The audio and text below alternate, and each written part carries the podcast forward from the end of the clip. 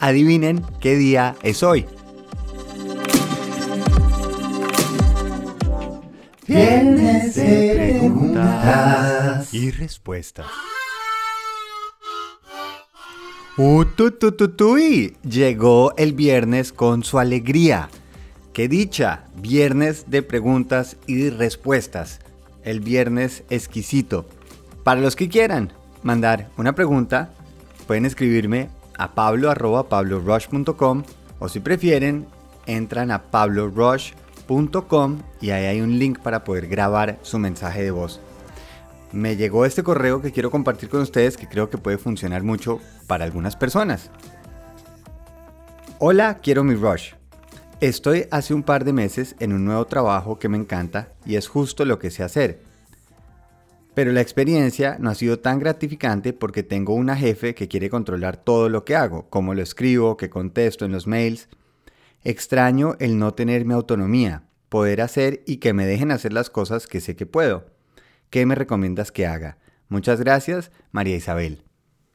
María Isabel, muchísimas gracias a ti por esa pregunta y quisiera enfocarla no solo para María Isabel como la persona que está empleada, sino que también le veamos el enfoque si yo soy el jefe o la jefe en esta situación. Lo primero, por como estás diciendo hace dos meses, están las dos personas y las dos partes conociéndose. Y eso implica que tal vez la experiencia y lo que yo confío en lo que yo soy capaz de hacer en este momento para la otra parte es solo una hoja de vida y de pronto algunas referencias que le pudieron haber dado.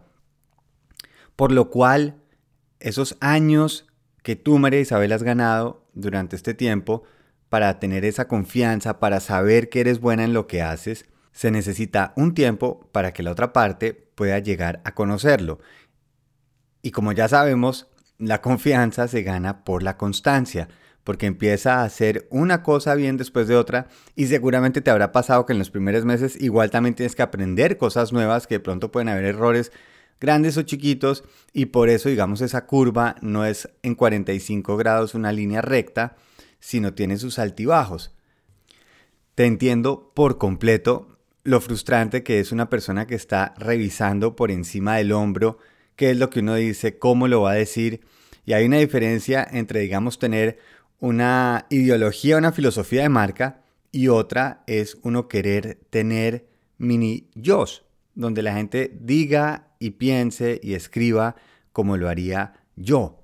Creo que una de las frustraciones grandes y esos cambios grandes que han sucedido ahorita en la línea de trabajo es que las personas ya no sentimos que es una pirámide donde tengo que esperar para llegar más arriba y más arriba y se vuelve como un poquito como en el ejército que el que está arriba, entonces regaña al de abajo y se va pasando ese grito de arriba para abajo.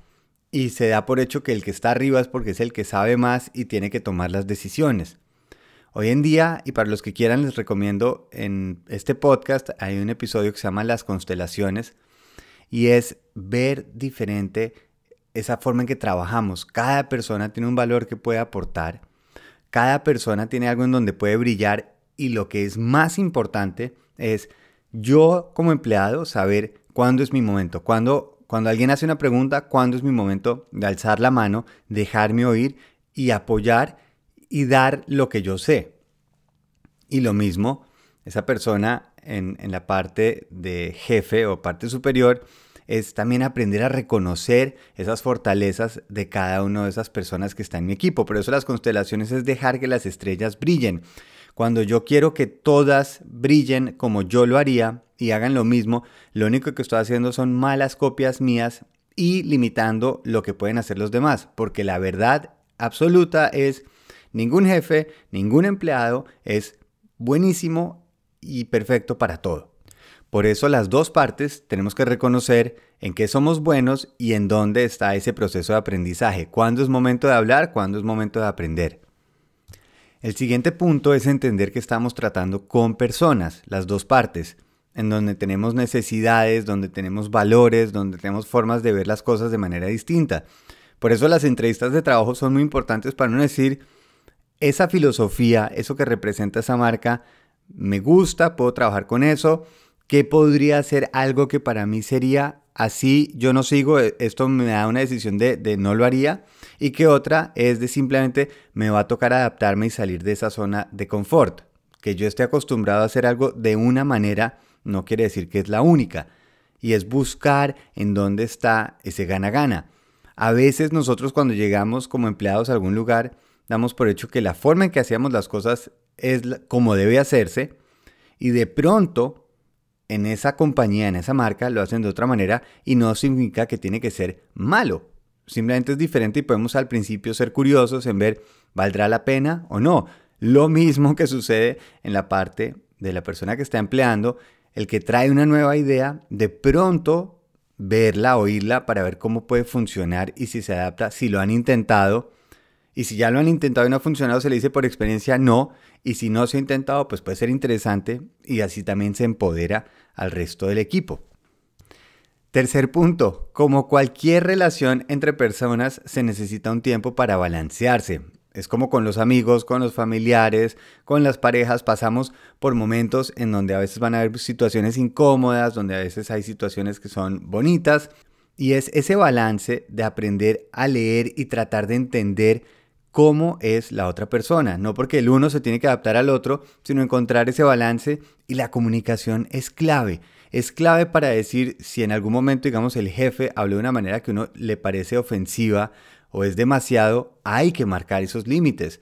Si esa persona que está empleando en algún momento siente que la otra persona no está rindiendo al nivel que estaba esperando, no puede decir y la forma en que lo comuniquen, pues van a empezar a aprender a manejar esa comunicación. Si al principio va a ser muy fuerte y la otra persona tiene una reacción negativa, pues aprende uno a pulir como en cualquier relación interpersonal que tenemos. Pero importante es hablar. Si yo me quiero ganar la confianza de esa persona, pues tengo que darle el momento y decirle, mire lo que yo sé, mire lo que podría contribuir y esperar qué sucede. Que a veces esa persona diga sí o no, no significa que sí o no para siempre. Está tomándose un tiempo para decisiones y tenemos que estar abiertos a las dos partes, pero hay que hablar, hay que dar argumentos y poco a poco, cuando vemos que las otras personas también tienen problemas en la casa, que también tienen dolores de cabeza, que a veces también están pensando en otras cosas, pues no lo volvemos todo tan definitivo. Y estos primeros dos meses yo te daría un consejo y es ponte un límite de tiempo. Di por lo menos me voy a quedar en este trabajo ocho meses o un año porque se necesita tiempo para encontrar esos balances. Una situación diferente es un ambiente de trabajo tóxico, donde realmente hay maltrato, donde de pronto puedo estar en una situación que estoy haciendo algo ilegal, se están aprovechando de mí. Eso es completamente distinto. Aquí quiero que nos vayamos como a un estándar normal que yo creo que cualquier persona se puede sentir reflejado por ese sentido del control, ya sea de imponiendo o recibiendo. Y por eso necesitamos ese tiempo para encontrarnos y que las dos partes entiendan que estamos aprendiendo. Normalmente tenemos ese proceso del periodo de prueba. Lo que pasa es que las dos partes están nerviosas, a veces son dos meses, tres meses, seis meses, a veces se necesita un poquito más. Con paciencia y si yo empiezo a mostrar lo que yo soy capaz de hacer y dar. Y siguiente punto súper, súper clave es yo de este trabajo que estoy haciendo en las dos partes de nuevo, es que tengo yo para aportar y que yo estoy ganando porque me hace mejor, porque aprendí algo nuevo aportando algo nuevo. Si yo solo dependo de esa validación de ese jefe o esa validación del empleado porque mis clientes dicen que lo están haciendo bien o, los, o las otras personas con las que trabajan, es muy difícil. Y por eso vamos a estar buscando constantemente y si no la recibimos, entonces sentimos que lo estamos haciendo mal. El trabajo que yo estoy invirtiendo en mi trabajo tiene que ser una ganancia para mí en el sentido porque estoy mejorando, estoy encontrando algo donde puedo progresar. Y si a veces es a manejar y mejorar relaciones interpersonales, fantástico. Si es a veces conseguir un poquito más de confianza y ganarme ese espacio en esa nueva marca, en esa nueva empresa en la que estoy trabajando, fantástico. Si yo como empleador estoy aprendiendo a soltar un poquito ese control, a ver cómo las personas brillan de manera distinta y qué pueden traer esas personas que yo no puedo traer, también es fantástico. La experiencia tiene que ser mi crecimiento y mi progreso, porque ahí no hay pierde, pero el momento en que lo estoy regalando todo, estoy esperando el salario, estoy esperando las felicitaciones, el agradecimiento, estoy relegando toda mi capacidad de progreso, porque ya no depende de mí. Enfoquémonos en que lo que yo haga día a día esté orgulloso, pueda ver cómo hay un crecimiento, un progreso, estoy mejorando la comunicación, estoy mejorando en mis herramientas. Y si definitivamente después de ese tiempo que me puse sigue esta frustración, no ha habido ningún cambio o algo, tal vez sí es momento, claro, de buscar nuevas opciones, nuevas oportunidades.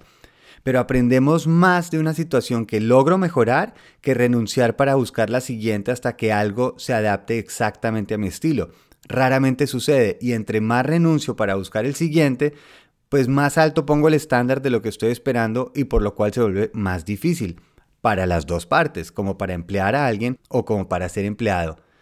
Sea lo que sea, es un trabajo y definitivamente pues el trabajo nos pagan es porque es algo que no estamos haciendo porque ajá, implica un esfuerzo, implica un progreso, pero al final yo decido si es algo que me hace crecer o no. Esa decisión sí está completamente en mí.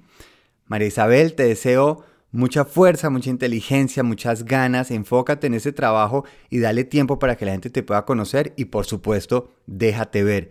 Y personas que tengan equipos, piensen en el caso de María Isabel. Tienen talentos, tienen personas que quieren aportar, que quieren dar, que saben de algo y lo pueden compartir.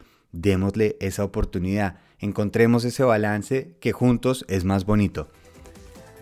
Muchas gracias a todas y todos. Si tienen alguna duda, ya saben, pablo Que tengan ese fin de semana delicioso, que uno pasa rico, aprende, goza, se ve con gente. La delicia. Muy feliz viaje.